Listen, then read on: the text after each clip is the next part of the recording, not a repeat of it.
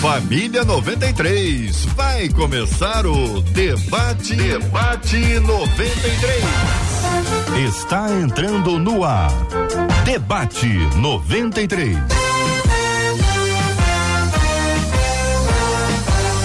Realização 93 FM. Um oferecimento Pleno News. Notícias de verdade.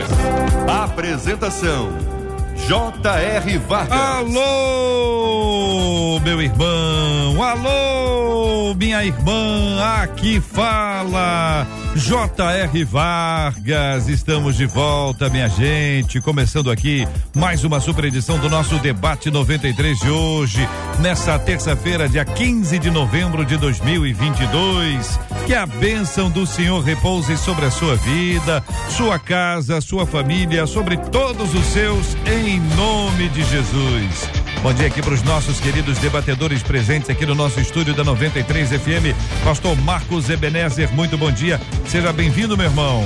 Bom dia, JR. Bom dia, amigos debatedores. Para mim é sempre uma honra, um prazer estar aqui nesse tema abençoado e edificante que nós vamos tratar nesta manhã. Benção puríssima. Pastora Cíntia Louvice também está aqui com a gente no estúdio da 93. Bom dia, pastora. Bom dia, bom dia JR, bom dia a todos meus amigos aqui da mesa e ouvintes. Se prepare porque hoje o tema tá incrível, hein? Vamos a São Paulo, pastor Melquiades Lino conosco no debate 93 de hoje. Pastor Melqui, bom dia, bem-vindo, meu irmão. Bom dia, querido JR, bom dia os debatedores, todos os ouvintes da 93 FM. É uma alegria mais uma vez estar junto com vocês agora com o bolinho caipira, hein, JR? Ó, diretamente do Family Park em Santana de Parnaíba, junto com a igreja. Peraí, depois põe a foto dele, a imagem dele inteiro. O que, que é isso aí? É bolinho caipira, bolinho diretamente caipira. aqui do Family Park. Obrigado, viu, Pastor Mel? Muito obrigado. Mostrar isso no vídeo. Obrigado, viu? O senhor tá indo bem. O senhor tá indo muito bem. Muito obrigado aqui a presença também do pastor Tiago Kirchner. Alô, pastor Tiago, bom dia, bem-vindo, meu irmão. Bom dia, J.R. Vargas, bom dia a todos os debatedores, bom dia a todos os ouvintes. Fiquei com fome agora aí, pois né? É, esse bolinho, é, abençoado. Olha lá, ainda tá mastigando, olha lá, olha lá, pastor Tiago. Vai ser uma manhã muito agradável, um debate abençoado aí para todos nós. Amém, que assim seja. Marcela Bastos também está conosco no debate 93 de hoje. Bom dia, Marcela. Bom dia, J.R. Vargas. Bom dia, nossos amados debatedores, aqueles que estão comendo em especial. É. Bom dia aos nossos queridos Sim. ouvintes que já estão nos acompanhando, vendo o pastor Melk comer e colocar aqui na nossa frente que ele come, ri, aponta. É interessantíssimo. Quer ver? Corre para nossa página lá no Facebook. Faz como a Vera Góes, que já está lá no Facebook Rádio 93.3 FM. Inclusive, eu vou destacar o que a Vera disse. Hum. Ela disse assim: louvado seja Deus por mais essa oportunidade de fé, que é ouvir e ouvir a palavra do Senhor. É isso mesmo, Vera. Nós agradecemos a Deus por essa oportunidade que temos de todos os dias juntos compartilharmos e ouvirmos a palavra de Deus e aprendermos mais sobre ele. Agora, lá no nosso canal do YouTube também é possível. O Valdir Araújo já está por lá. O Beni Caldas, inclusive, JR, dizendo que serviu junto com o pastor Melk lá em Fortaleza na década de 90. É passado fome do pastor Melk lá, né? A gente tem gente do Rio Grande do Norte nos acompanhando, todo mundo lá no nosso canal 93 FM Gospel. Já chega dando aquela curtida, porque aí esse vídeo se torna relevante. Mais gente aí vai ser alcançada através da palavra da verdade. O WhatsApp está aberto 21 96803 8319 21 96803 8319. Olha, a participação do nosso ouvinte sempre muito preciosa, sempre muito importante, Marcela. Várias manifestações acontecendo, aliás, continuam a acontecer. É bom que se diga, é bom que se diga. A mídia nem sempre mostra, ou mostra o que quer mostrar. É, a gente tá todo mundo sabendo disso já. Edições são feitas, percepções são apresentadas com a intenção de dar uma, de criar uma narrativa, de contar uma história. Você já sabe disso. Não é novidade nenhuma para ninguém. Sempre foi, mas ultimamente o pessoal tá caprichando. O pessoal tá caprichando. Então o que que a gente faz? A gente tem que dizer o que ninguém diz. Ou que pouca gente diz. Isso é para que fique claro que a gente precisa trazer a informação. Várias manifestações no país, Marcela. Várias manifestações. A gente sabe que desde ontem à noite os números são de Brasília, de que já viu 800 mil pessoas acampadas lá. Aqui no Rio de Janeiro, a gente está buscando informações com um número mais acertado, mas o centro da cidade, no mesmo lugar, ali em frente à Central do Brasil, lotado de gente e muita gente se encaminhando para lá hoje, fora outras manifestações ao redor do Brasil, que ao longo do debate 93 a gente vai dar notícia. Vamos pedir para o nosso ouvinte que está acompanhando, alguns estão participando, inclusive. Você tá, você tá junto aí com o pessoal, quer mandar foto? Manda para cá, manda aqui pro WhatsApp da 93 FM, participa conosco. Quem está acompanhando a gente pela internet, Facebook, é, especialmente Facebook, YouTube, está acompanhando, relate aí pra gente o que, que você está vendo, o que está acontecendo, as diversas manifestações, que é exatamente assim.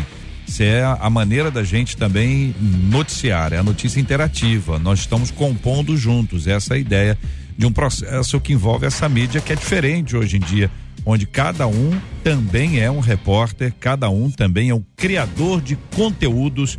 Esse é o termo que normalmente se utiliza. Essa essa história é muito interessante porque nós estamos vendo manifestações em outras partes do planeta também.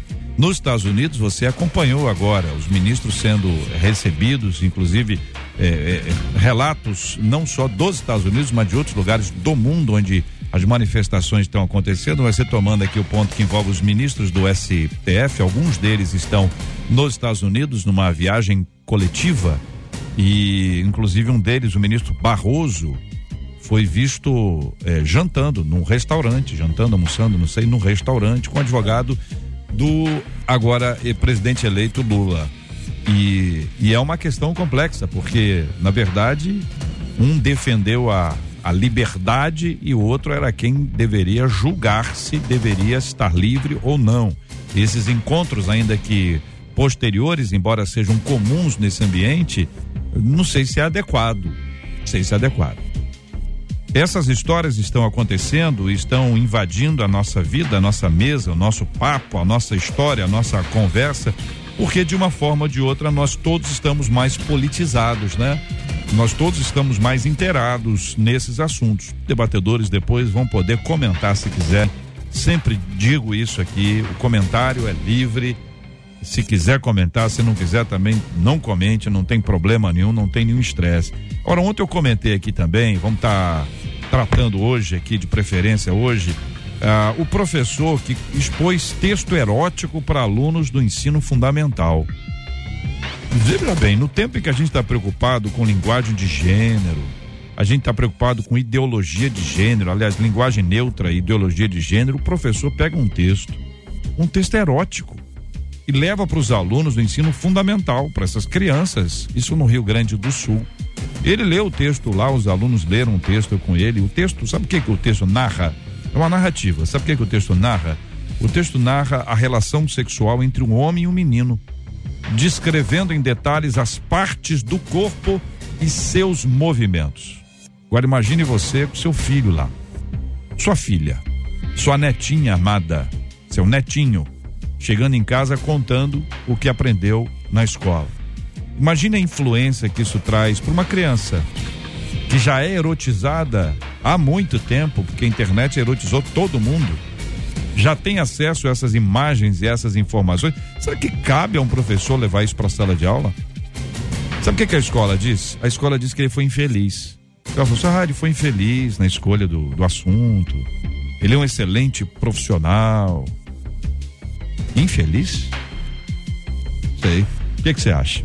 Isso é só um, uma infelicidade ou é um problema grave que você gostaria de opinar e de falar sobre esse assunto? E o navio, hein? Que história é essa, hein? Quer dizer que o navio estava ali desde 2016, soltinho, soltinho, deveria ter sido removido, parado em outro lugar, levado para um lugar. Não, não fizeram porque era caro. Fizeram ontem, depois que o navio bateu na ponte Rio-Niterói. Olha que loucura essa. Bateu na ponte Rio-Niterói, fechou a ponte, gerou um transtorno violentíssimo. Tiveram que tirar, já tiraram, tiveram que tirar. Por que, que não mexeram nisso antes? Sabe aquelas coisas que ficam na nossa vida que a gente deixa, deixa, um dia. Debatedores daqui a pouquinho vão falar sobre esses e outros assuntos aqui no Debate 93 de hoje. 93 FM Tema 01 do programa de hoje. Papai diz que eu sou a única que ouve todos os conselhos dele, mas o que ele não sabe é que a queridinha dele perdeu a virgindade com o ex-namorado. Esse que ele nunca aprovou. Hoje, diz a nossa ouvinte, eu vivo um grande dilema que me consome todas as vezes que olho para o meu pai. Devo contar a ele? Sinto que devo contar, porém tenho medo de jamais ser perdoada e de gerar nele uma profunda decepção. Esconder das pessoas que não sou mais virgem é pecado? Diante de um novo relacionamento, preciso contar o que se passou comigo? O que pensam os nossos queridos debatedores? Vou começar ouvindo a pastora Cíntia trazendo aqui inicialmente sua palavra sobre esse assunto. Esse é um assunto muito realmente é, atual, né? Onde nós vivemos muito é, com adolescentes, traba quem trabalha com adolescente então sabe que isso é um tema que está bem presente no nosso meio, né, no meio cristão, com relação à virgindade, né? E essa questão dela, e ela fala bem claro aqui, né, que ela diz que ela está vivendo um grande dilema que consome ela toda vez que ela olha para o pai. Então você imagina a angústia dessa ouvinte de toda vez que ela olha para o pai, a, a, é, a situação que ela vem enfrentando, né? Se ela conta, se ela não conta, como esse pai vai receber, como a família vai receber. Realmente, nós vamos falar muito sobre isso ainda e é, e é muito interessante porque nós vemos aqui essa adolescente ou mais, mais velha, nós não sabemos, né? A idade, mas vivendo um dilema que consome ela todos os dias. E toda olha, toda vez que olha para o pai, pastor Marcos, é, é, um, é uma questão complicada. Uma questão complicada porque é, aqui observa-se que o pai ele pensa que conhece a filha e a filha acha que conhece é. o pai. E diante de uma situação como essa, é, ela mesmo comentou que ele disse que ela ouve todos os conselhos dela, dele. Hum. Só que a gente vê aqui que ele não aprovou aquele relacionamento. Hum. Então agora ela sabe que diante de uma, uma confissão, ela pode ser perdoada e ele só ficar triste, ele pode não perdoar, é. ou ele pode perdoar e dar uma verdade, um verdadeiro sermão nela, né? É. Sem contar as consequências que podem vir por aí, mas é, em todo e qualquer relacionamento, falar a verdade é fundamental. Agora, eles precisam se conhecer porque existem pais que têm reações diante de erros de filhos, porque eles pensam que filhos são verdadeiros anjos, onde eles não podem errar, não podem hum. tropeçar, não podem cometer erros e colocam expectativas demais e pressões em cima dos seus filhos, quando na verdade é, nós temos que ensinar o caminho, ensinar a verdade, mas a gente não pode esquecer, pode parecer um pouco frio que eu estou falando, não, a gente não pode esquecer que eles estão sujeitos a erros e ninguém faz nada sozinho. É verdade. Pastor Melk, e o senhor? Qual a sua palavra inicial sobre esse assunto, querido? Pastor Melk? É, nós estamos vendo que o pastor Melk está mutando e desmutando. Está bem, está bem, é, é, a comida. Não, vamos tirar aí, porque não, não está dando. Pastor Tiago, querido, por gentileza, vamos à sua palavra inicial sobre esse assunto. É um assunto bem importante. Eu tenho quatro filhas e eu convivo com isso, né, liderando jovens lá na igreja. E como a ouvinte colocou, dizendo que ela é, é a única que ouve os conselhos do pai, tem essa relação de confiança, porém a transparência ela sumiu desse relacionamento. Hum. E quando tem uma transparência, a verdade precisa ser esclarecida.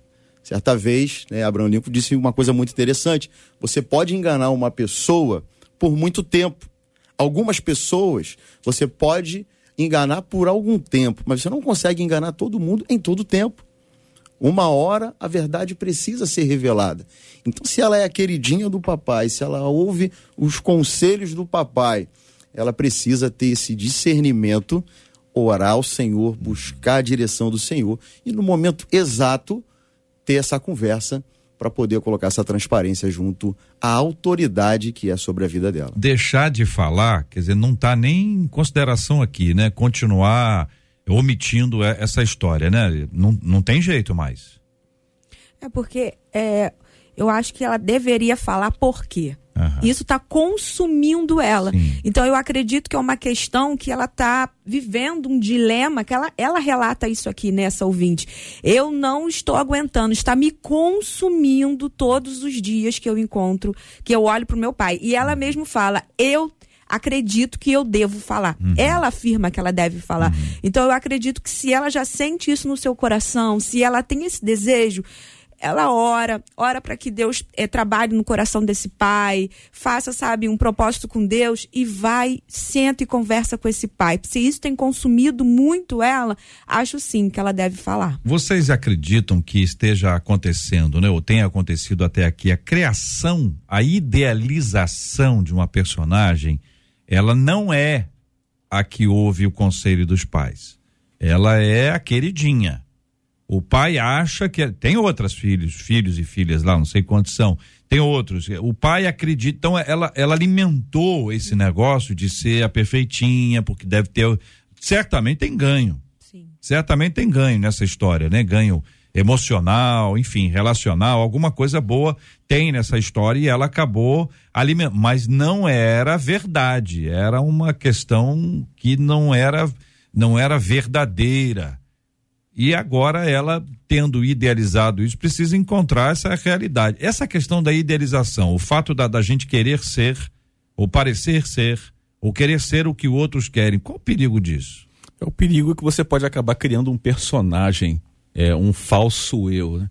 E com essa, com essa, essa, esse momento que a gente vive, né? Que uma geração de filtros, onde a gente procura às vezes postar o que é melhor de nós, às vezes esse tipo de, de relacionamento social, né, dentro da internet, ele tem entrado para dentro dos lares e talvez pela expectativa dela perceber que o pai estava buscando um modelo ideal de filho, ela quis se colocar nessa situação, ela quis se colocar é, dentro desse modelo que o pai queria, sendo que não existe um modelo ideal, um modelo perfeito de filho. E é muito perigoso isso, até porque se tem outros irmãos, certamente eles percebem e num momento de raiva, de ira uhum. ou de repente de competição familiar, alguma crise, esse assunto pode vir à tona e aí é, o problema pode se tornar muito maior do que ela imagina. Pastor Melk, nesse caso, é, ouvindo o senhor, querido pastor, é, esse dilema que ela, que, ela, que ela vive, né?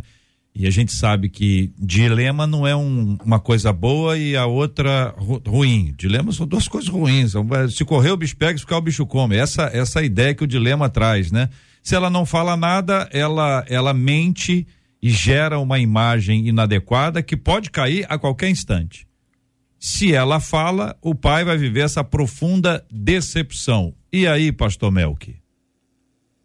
JR, essa palavra hipocrisia, que tem a ver com falsidade, fingir. Nessa palavra hipocrisia, ela vem uh, ela é relacionada à, questão de ator, atriz, né, se for ver no original, porque eles é, e finge ser alguém para fazer um papel e tal. Então tem muita gente que hoje está vivendo essa hipocrisia, apesar de ser uma palavra tão disseminada é, nesses últimos tempos, né, principalmente é, até surgir a palavra fake news, que é algo que não é verdadeiro, né? Mas o que nós vemos diante do que o pastor falou é que há um reflexo, né, tanto do pai como da família ou dos pais, né? O pastor falou também que é, mesmo que venhamos criar nossos filhos tudo certinho, ninguém está isento de errar. Mas o que nós vemos aqui diante da fala dessa moça é que há um reflexo de algo não resolvido. Então, se ela não contar, eu acredito que vai piorar a situação. Porque já pensou, se o pai dessa menina morrer, essa menina vai carregar esse dilema pro resto da vida. Por que, que eu não contei? Por que, que eu não falei? É melhor agir com a verdade e sofrer as consequências do que viver nesse dilema, é, é, vou dizer assim, atribulado interno, né? Se ela tem um pastor, o, o bom é que é, vá aos seus pastores e fala, olha, eu estou vivendo esse dilema, tem como chamar meu pai ou minha mãe e, e tentarmos conversar, que eu mesmo não tenho é, é, coragem para isso. Há uma necessidade de resolver, porque se ela colocou esse tema, né, uhum. né, ela enviou aqui para para nós da rádio, o pessoal da rádio, né? Então ela está incomodada com isso e está consumindo, então ela precisa resolver. Se o debate vai orientá-la, eu acredito que sim, já é o pontapé inicial para ela tomar um norte diante dessa situação. Pastor Tiago, sobre a questão da perfeição dos nossos filhos, que há uma expectativa, Por que que a gente cria uma expectativa dessa se os nossos filhos são tão imperfeitos quanto nós? É uma projeção? É que nós somos muito bons, então por, por nossa causa os nossos filhos são bons e perfeito. Essa essa criação, essa imagem que a gente tem, que a gente é, é, é a gente é sensacional. Então os nossos filhos são perfeitos. Atribuir a gente esse tipo de mérito, será que é essa a crise que a gente vive, pastor?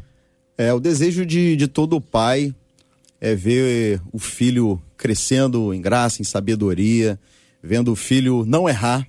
O pai tem, ele vibra com as vitórias do filho, ele projeta várias coisas para o seu filho, mas complementando aqui o que o pastor Marcos, pastor Mel, que a pastora Cíntia colocaram sobre o filho criar um personagem, isso é muito perigoso, porque é, a, a ouvinte ela fala sobre a dor que ela está sentindo, do problema que está ocasionando. Aí a pergunta é: por que, que ela está sentindo essa dor? Será que um dia ela já teve uma conversa ou escutou algo do seu pai sobre esse assunto? E ela entende que se ela abrir para o pai alguma coisa ruim pode acontecer com ela, porque se está trazendo dor, é porque talvez ela já ouviu o pai falar alguma coisa sobre o assunto. Uhum. E qual, como é o relacionamento dela com a mãe? Então a mãe talvez, como o pastor Melco falou, pode fazer esse intermédio, uhum. conversar com a mãe para fazer esse papel de intermediadora, para poder colocar todas as coisas no eixo, para facilitar uma conversa. Mas a realidade é essa: o pai ele sempre olha para o filho e diz: meu filho nunca vai errar, meu filho nunca erra, meu filho é santo. E, e cria essa projeção realmente. Uhum. Mas a realidade é que nós criamos nossos filhos para viver o dia a dia. É colégio, é faculdade, é trabalho. Eles precisam voar, eles vão crescer, eles precisam se desenvolver. Não adianta ficar o resto da vida debaixo das nossas asas. Uhum. Eles precisam tomar decisões. E isso é, através de orientação dentro do lar em todos os momentos. Mas criar um personagem é muito ruim. Pastora Cíntia, como fazer esse meio de campo aí? Como a mãe pode ajudar no processo de equilibrar essa história? Porque a impressão que dá pelo texto que a nossa ouvinte nos enviou é que ninguém sabe, a não ser ela e o rapaz. É, é o que parece aqui. Mas sempre tem uma amiga, né? Tem, tem uma amiga, o, o, ele tem um amigo, uma pessoa. Daqui a pouco esse negócio explode aí. Então, talvez ela esteja até sentindo a possibilidade disso acontecer ou esteja ouvindo a gente dizer assim: Deus me livre, JR, não fale isso não. Não, não estou querendo isso, não. Estou só falando que isso pode acontecer. Como é que a mãe faz o, me, o meio de campo disso aí, conforme sugeriu o pastor Tiago? É, pelo que parece, nem acho que nem a mãe sabe, né? Sim. É o que parece que o que nós temos aqui. Uhum do que ela descreveu para a rádio. Mas, assim, acredito sim que a mãe pode ser essa intermediadora, a mãe pode participar dessa conversa, estar junto e ela pedir essa ajuda para a mãe, colocar para a mãe o que aconteceu. Porque, assim, o primeiro passo aqui é o arrependimento, né? E, e ela não, é, não, não está casada. Inclusive, ela coloca aqui no final do texto falando se ela deve contar para outros, né? Pessoas que virão na vida dela. Ela conta, não conta. Então, é, parece que é um dilema para ela de contar para as pessoas isso. Então, assim, acredito que sim. A Bíblia fala, né? Não há nada oculto que não venha a ser revelado. A gente precisa viver a nossa vida com clareza. Erramos, erramos, nos arrependemos, vamos lá. Temos que segurar as consequências dos nossos erros. Tudo que a gente faz, seja bom, seja ruim, existe uma consequência. A Bíblia fala sobre aquilo que a gente planta exatamente aquilo a gente colhe. Então, nós vamos colher os frutos dos nossos erros. Acredito que essa mãe, sim, possa ajudar sendo uma mediadora participando dessa conversa. Vou trazer um ponto aqui para que vocês quatro possam explicitar as suas opiniões. Já já nós vamos ouvir a Marcela e a fala dos nossos ouvintes. É que pode ter gente ouvindo a gente, mas que drama é esse? A menina só transou. Ela só teve uma relação com o rapaz. Que bobagem é essa? Pode ter gente ouvindo a gente que está achando que isso aí é normal. E eu quero ouvir os nossos queridos debatedores sobre esse assunto. Por que que a virgindade aqui neste caso ela nos apresenta como uma questão valiosa? Qual a importância disso? Por que que a pessoa deve guardar-se para o casamento? Como a gente pode ajudar a responder isso com base nas escrituras, trazendo as escrituras como fundamento para essa nossa conversa. Daqui a pouquinho vamos ouvir os nossos queridos debatedores sobre esse assunto. Marcela, vamos lá. O que estão dizendo os nossos ouvintes sobre esse assunto? Eles estão conversando com a gente, dando suas opiniões e também dando a perspectiva deles a respeito deste caso. O Ivo, por exemplo, levanta uma reflexão dizendo: será que, na maior parte das vezes, o maior problema é que as pessoas temem o homem, mas não temem a Deus? Ele faz essa, esse questionamento. A Vera diz assim: eu acho que essa menina deveria contar, porque a verdade nos liberta. E assim ela vai deixar de ser cativa, porque ela hoje é cativa de algo, de uma decisão que ela tomou erradamente no passado.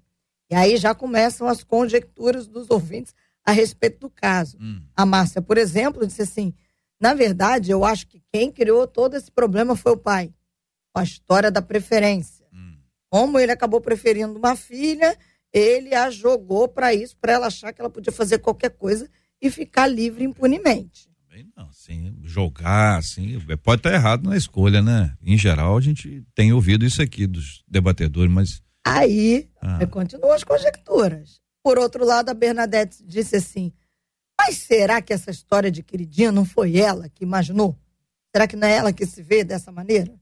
Que acha queridinha do pai hum. e se projeta dessa forma e aí toma essa posição e agora está nessa enrascada, já um outro ouvinte, eu, eu acho que não sei, é um ouvinte, hum. pelo WhatsApp, disse assim: Eu acho que o pai já sabe que ela não é mais virgem.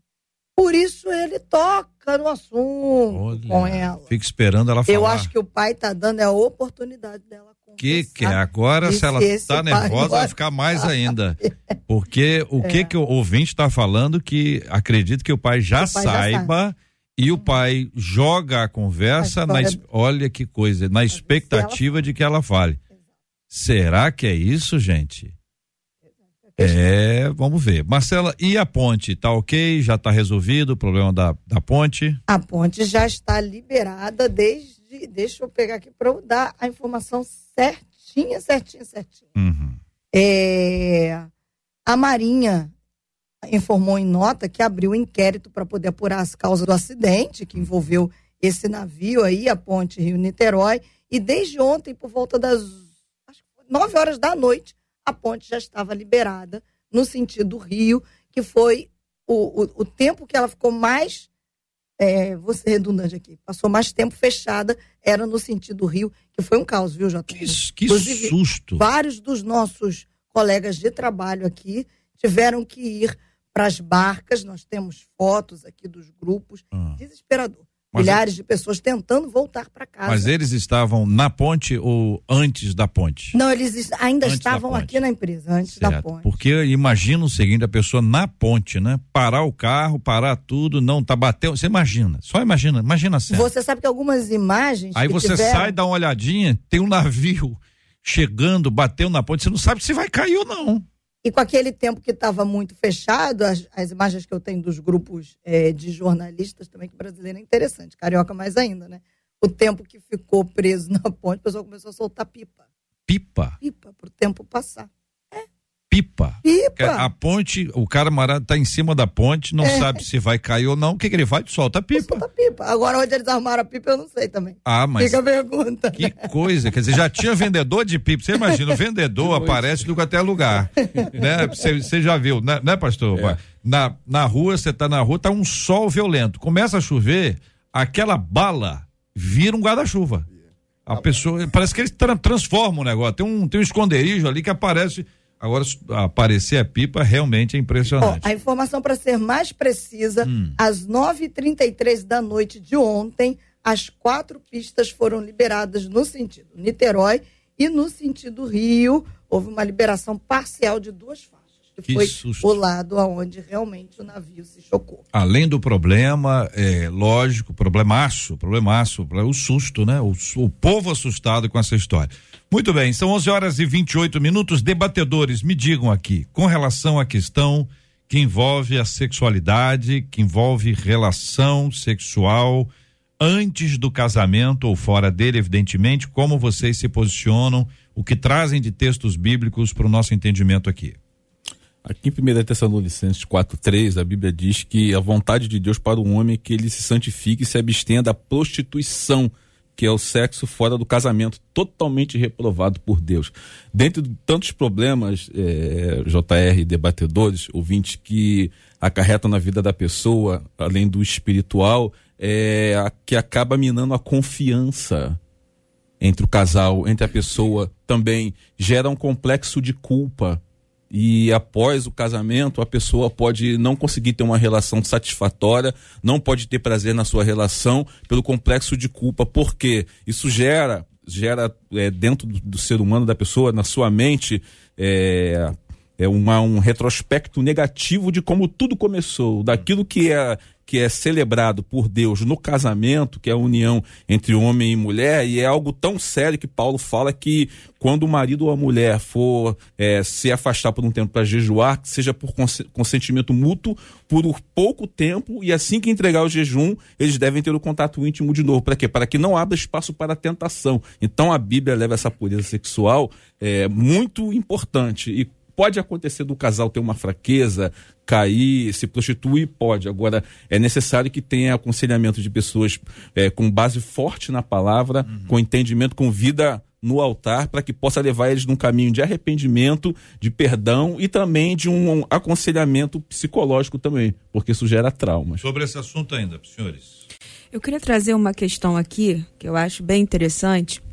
É, né, eu, como psicóloga, muitas meninas chegam até o consultório para essa questão da virgindade. É, só que elas têm um relacionamento quente, né, fazem de tudo, mas mantêm o ímã. Então, assim, que, que, que pureza é essa que você mantém um ímã, mas faz outras coisas? É da onde que, que a, gente, a gente fala, não, mas eu continuo virgem. Mas será que é só isso que Deus está falando? Deus fala sobre essa imoralidade sexual fora do casamento. Deus fala sobre a imoralidade sexual dentro do casamento e fora do casamento. Nós precisamos entender que essa pureza é difer diferente de virgindade. Virgindade e pureza é totalmente diferente. Mulheres que aceitaram a Jesus depois de já terem um relacionamento sexual, elas podem se manter pura, aguardando o Senhor enviar alguém, esperando a Deus. Então, essa questão de virgindade não tem nada a ver com pureza, porque nós podemos ver aí casos assim de mulheres que mantêm o ímã, falando né, o português, claro, mas fazem de, fazem de tudo. E é interessante que a palavra de Deus nos ensina, Gênesis 2, 24, deixará o homem pai e mãe, unirá a sua mulher e serão ambos uma só carne. E Paulo escrevendo aos Coríntios, no capítulo 6, versículo 18 ao 20, fala justamente o que a senhora pastora acabou de falar sobre a, a impureza. Ele vai dizer assim, ó, fuja da impureza. Uhum. Porque qualquer outro pecado que uma pessoa cometer é fora do corpo. Mas aquele que pratica a imoralidade peca contra, o, o, próprio Espírito corpo. Santo, né? Porque o corpo é templo, templo do, Espírito. do, Espírito. Santo. Manteve o ímã? Beleza, mas e aí? O que que fez de diferente? Outras coisas? Está impuro. E aí Paulo vai dizer, fugir da impureza. Jesus, ele também falou, é, quando pensaram que ele ia abolir a lei de Moisés, ele falou, na lei está escrito, não adulterarás. Só que eu digo mais, aquele que olha e deseja com olhar impuro, esse já adulterou. Então, sobre tudo que se deve guardar, você deve guardar o seu coração. Pastor Melk, é, sua palavra sobre esse assunto, querido, por gentileza. JR e os debatedores, né? Agora tem pais que facilitam, né? Eu lembro que eu, algum tempo atrás eu fui participar de um almoço na casa de umas ovelhas e quando chegou lá o namorado estava descendo do quarto, é, tinha dormido a noite lá e segundo eles, que nada aconteceram, né? Eu falei, morde na ponta do meu dedo vê se sai leite, né? Então, a, alguns pais facilitam dizendo, não, mas isso é besteira, isso é coisa do passado. Pais dentro da igreja. A gente tem visto muita coisa, os pastores talvez vão tenha, tenha tido alguma experiência nesse sentido. Durante os 19 anos de pastorado, eu tenho visto algumas coisas que para alguns pais são é, comum isso. E se porventura o pastor, o líder de jovens, for confrontá-lo mesmo no amor, se sente é, incompreendidos, né? E isso é, é, muito interessante, porque os pais, eles facilitam. Não, é, é só um, uma noite que vai passar aqui, aí vai para um retiro sozinho, libera lá, às vezes vai para uma praia, não libera o filho, libera a filha, e acha que isso é normal. dentro dessa normalidade, que é a normalidade, começa a surgir é, as oportunidades que se tornam coisas contrárias. Né? Então, a virgindade, para nós cristãos que cremos no que a Bíblia nos orienta, é algo importante, né? Essa conotação ao ponto de Jesus ser considerado noivo, a igreja noiva, e que qualquer um que pular né, é, é, do noivo, fora do noivado, antes do grande encontro, né, do, do, do grande matrimônio, é considerada aí uma prostituição espiritual quanto mais uma pessoa que acha super comum ter uma vida é, de relação sexual antes do casamento e continuar. Para muitos, isso é, é coisa do passado, é utopia. Para que essas coisas, né? Mas pelo contrário, né? Isso tem uma relevância muito grande no mundo espiritual. E isso acaba atraindo legalidades contrárias para que a pessoa tenha uma vida aí totalmente destruída diante daquilo a qual o Senhor já designou, como a pastora falou, né? Se é para esperar no Senhor, espera valendo. Porque esperar e com pensamentos contrários e fazendo coisas contrárias, não adianta, porque não vai vir um tempo de bonança no sentido matrimonial, é, sentimental, espiritual, em todas as áreas. Ao começar com uma coisa que aparentemente é tão simples, mas bem relevante. Olha, eh, deixa eu ver se eu entendi. Nós temos então aqui ah, algumas informações. Primeiro, que é uma determinação bíblica. É a palavra de Deus que nos fala sobre a pureza, sobre a santificação. Então, a virgindade está dentro disso. O assunto não é a virgindade, o assunto é a pureza e a santificação. Manter a virgindade é uma determinação bíblica no sentido de que nós devemos nos abster de qualquer relação sexual ilícita. Curiosamente, isso é um detalhe curioso. A primeira reunião dos apóstolos aconteceu num, presidida pelo irmão Tiago, que fez uma reunião extraordinária. Os homens de Deus manifestaram ali as suas opiniões e o assunto central era a circuncisão. Esse era o assunto principal. Mas depois de falar sobre esse assunto, aí Tiago pegou como um resumo, né? Um resumo do, do, do que foi discutido ali. Ele apresenta aquilo que será encaminhado para as igrejas. E faz isso por meio de carta. E quem vai levar é Paulo e Barnabé, vão, vão levar isso tudo para o povo. E, e, depois isso se, se espalha. E tem duas coisas muito claras ali. Uma delas é a questão da circuncisão. O outro é de se abster das relações sexuais ilícitas. É um processo que agora é compartilhado com toda a igreja que vai se espalhando ao longo do tempo para que haja clareza. Então, esse negócio não foi inventado por um grupo de velhinhos que já não. Hã? Que já não, e aí começa a estabelecer regra para os mais jovens. Não é isso. Porque é essa a ideia que muita gente tem. Também não é uma questão de conservadorismo. Isso, a igreja ultrapassada, quadrada, retrógrada, conservadora, nós somos progressistas. Também não é isso.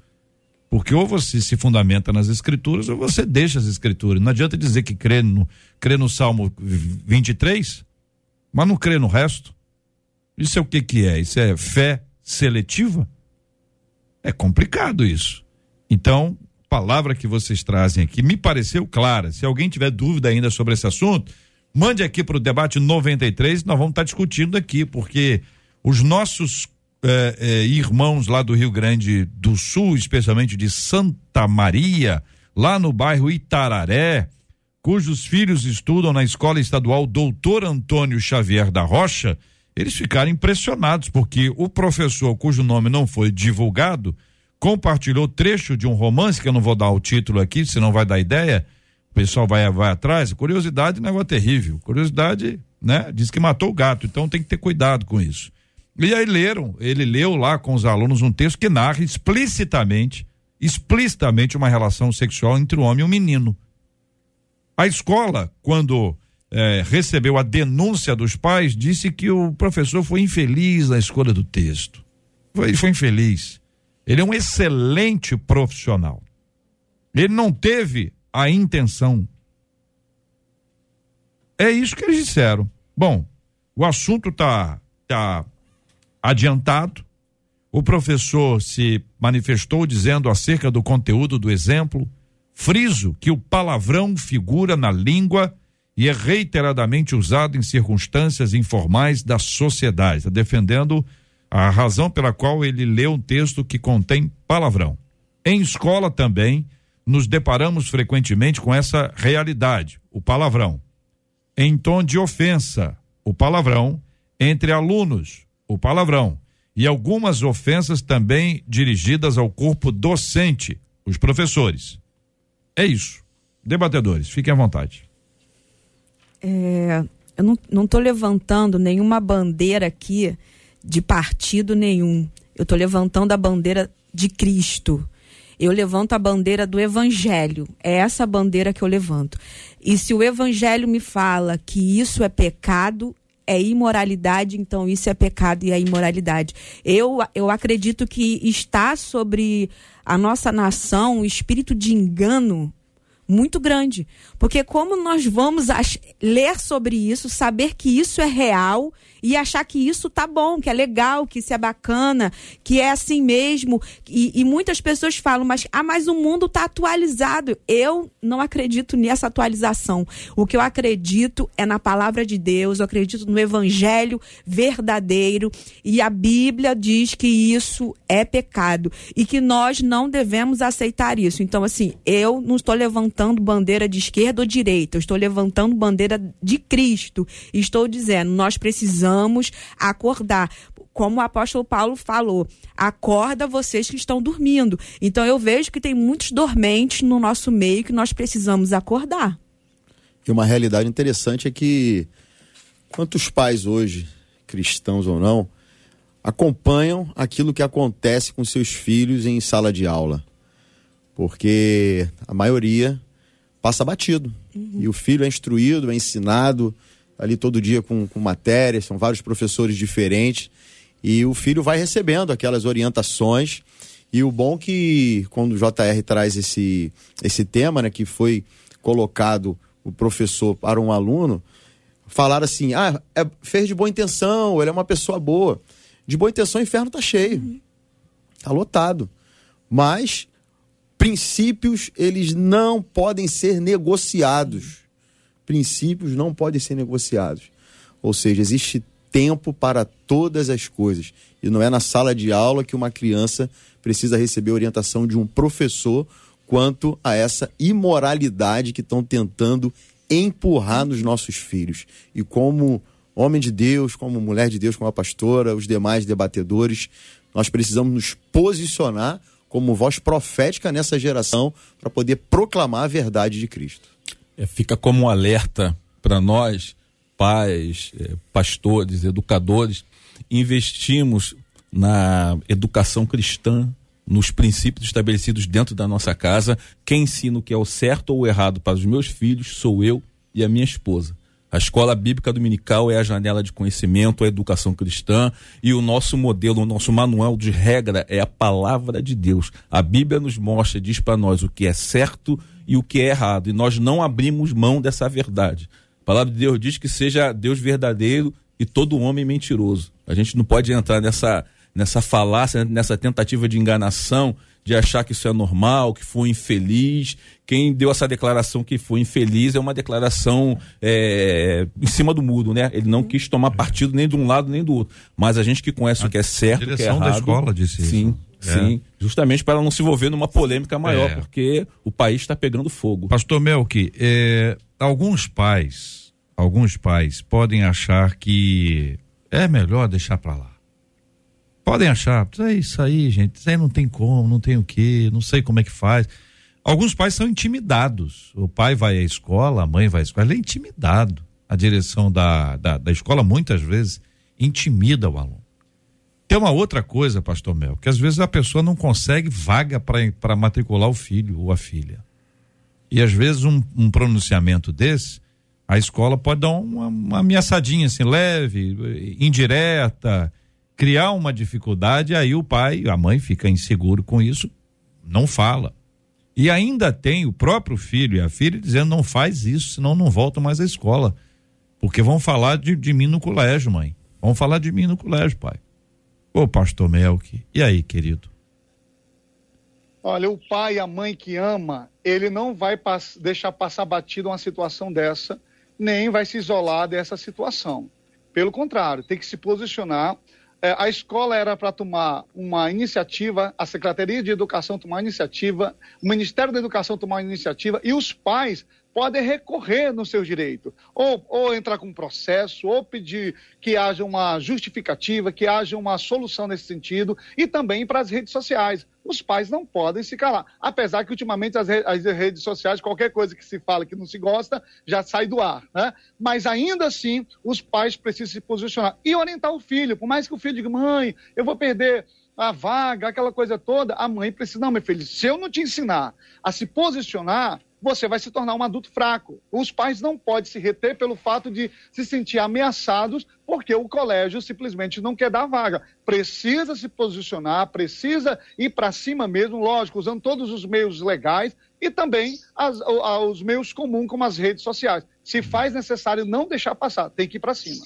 Muito bem, faltando agora quase 15 minutos para o meio-dia, minha gente. Eu volto aqui à pergunta que faz a nossa ouvinte: esconder das pessoas que não sou mais virgem é pecado? É o tema central, né, gente? Papai diz que eu sou a única que ouve todos os conselhos dele, mas o que ele não sabe é que a queridinha dele perdeu a virgindade com o ex-namorado que ele nunca aprovou.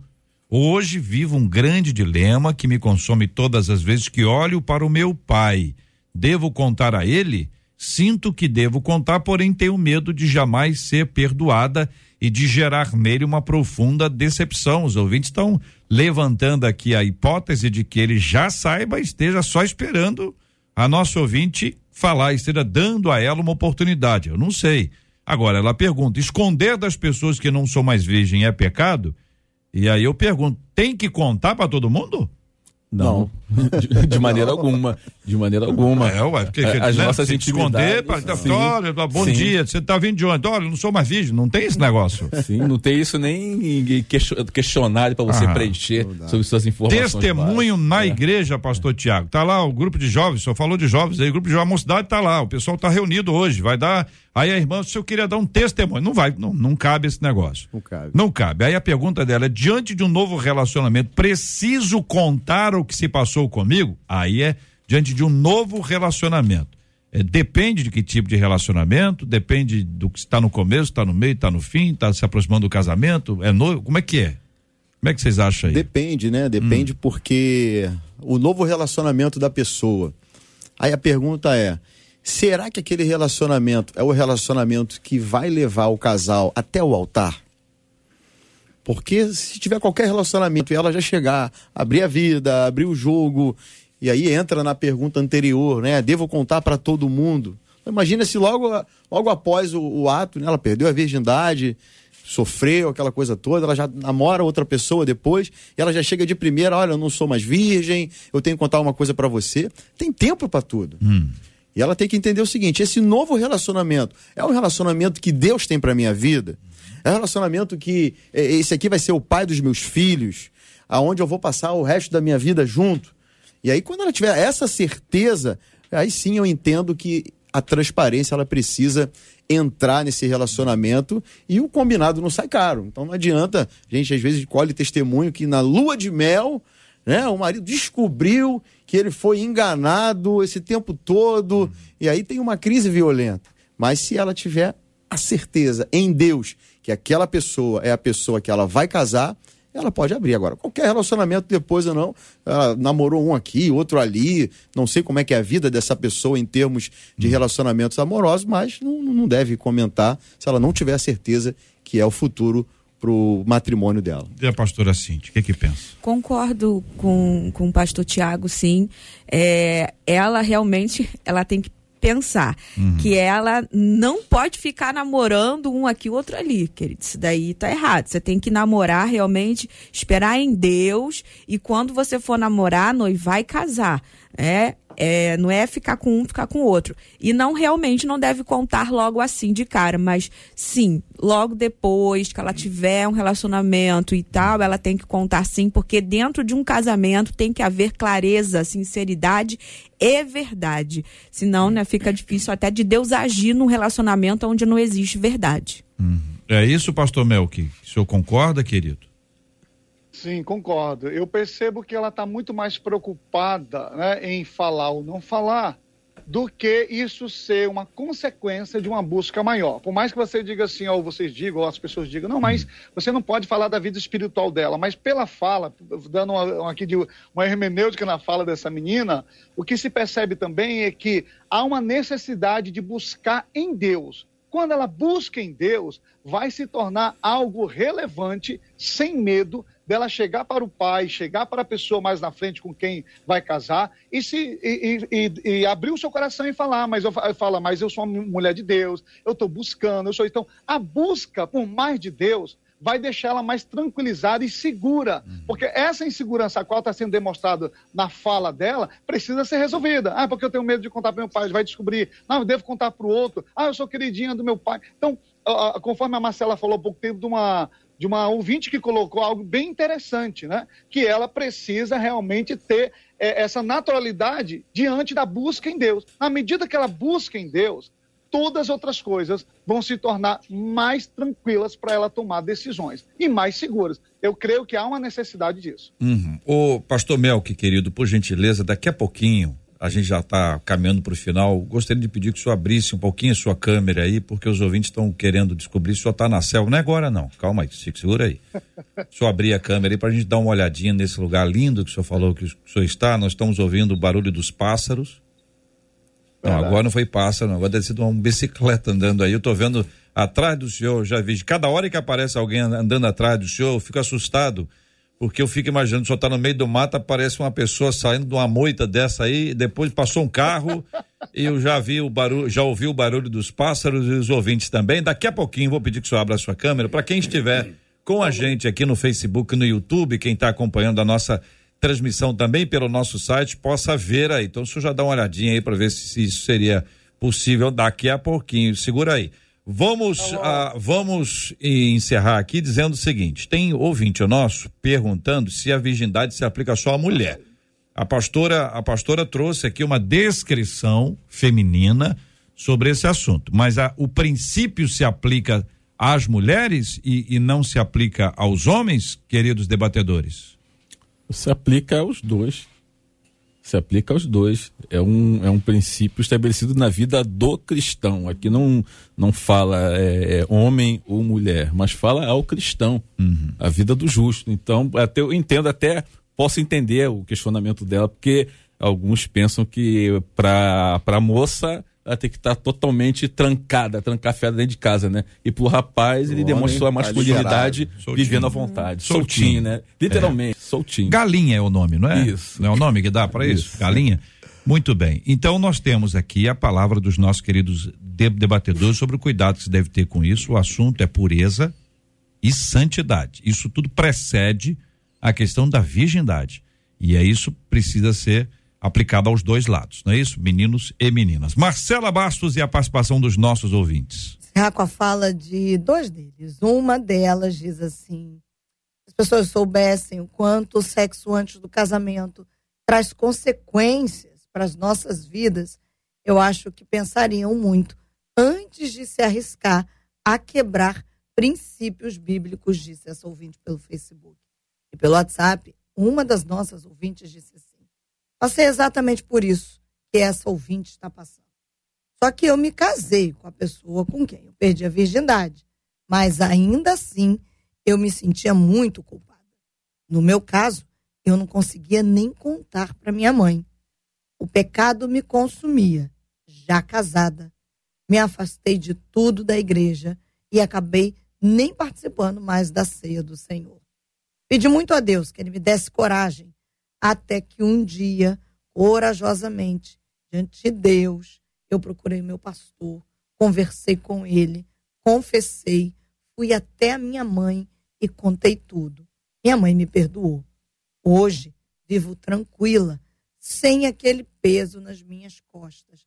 Então penso eu que a primeira coisa que essa ouvinte deve fazer é de fato se arrepender diante de Deus, pedir perdão a ele e depois à medida que ele for orientando, conversar com seu líder espiritual, conversar com seus pais, e certamente ela terá o apoio e se sentirá livre, como eu hoje me sinto livre, diz essa ouvinte pelo WhatsApp. que essa palavra seja trazida ao coração de cada um dos nossos ouvintes, palavras de quem passou por essa trilha, sofreu por causa dessa trilha e hoje, pela graça de Deus, recuperado. Não pense que é fácil, como diz a nossa ouvinte. Ela traz a responsabilidade que deve haver no coração de todos. 93 FM, a rádio do povo de Deus. Marcela, as manifestações estão acontecendo no país inteiro. Recebi aqui uma lista: Florianópolis, Apucarana, Brasília,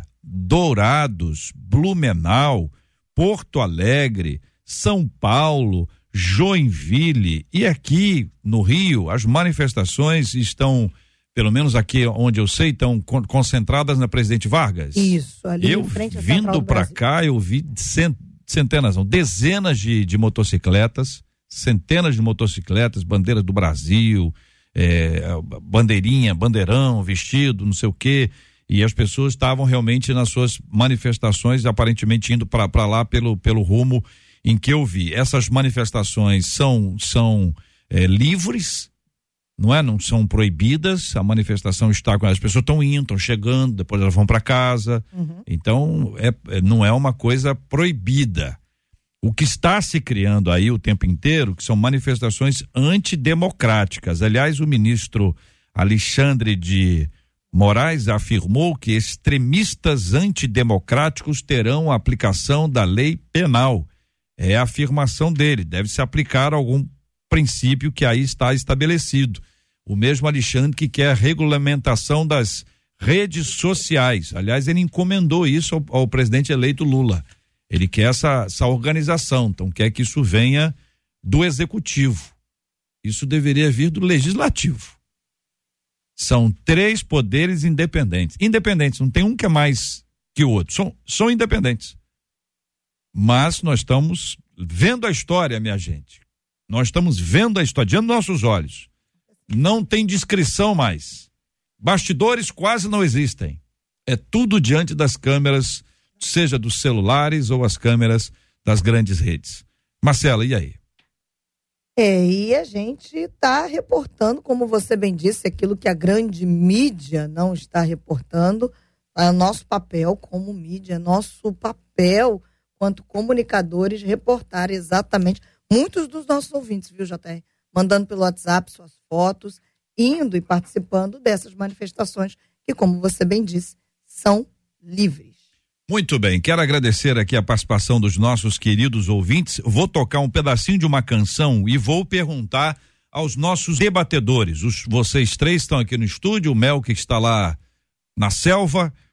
É, a quem vocês acham que eu estou oferecendo esta canção?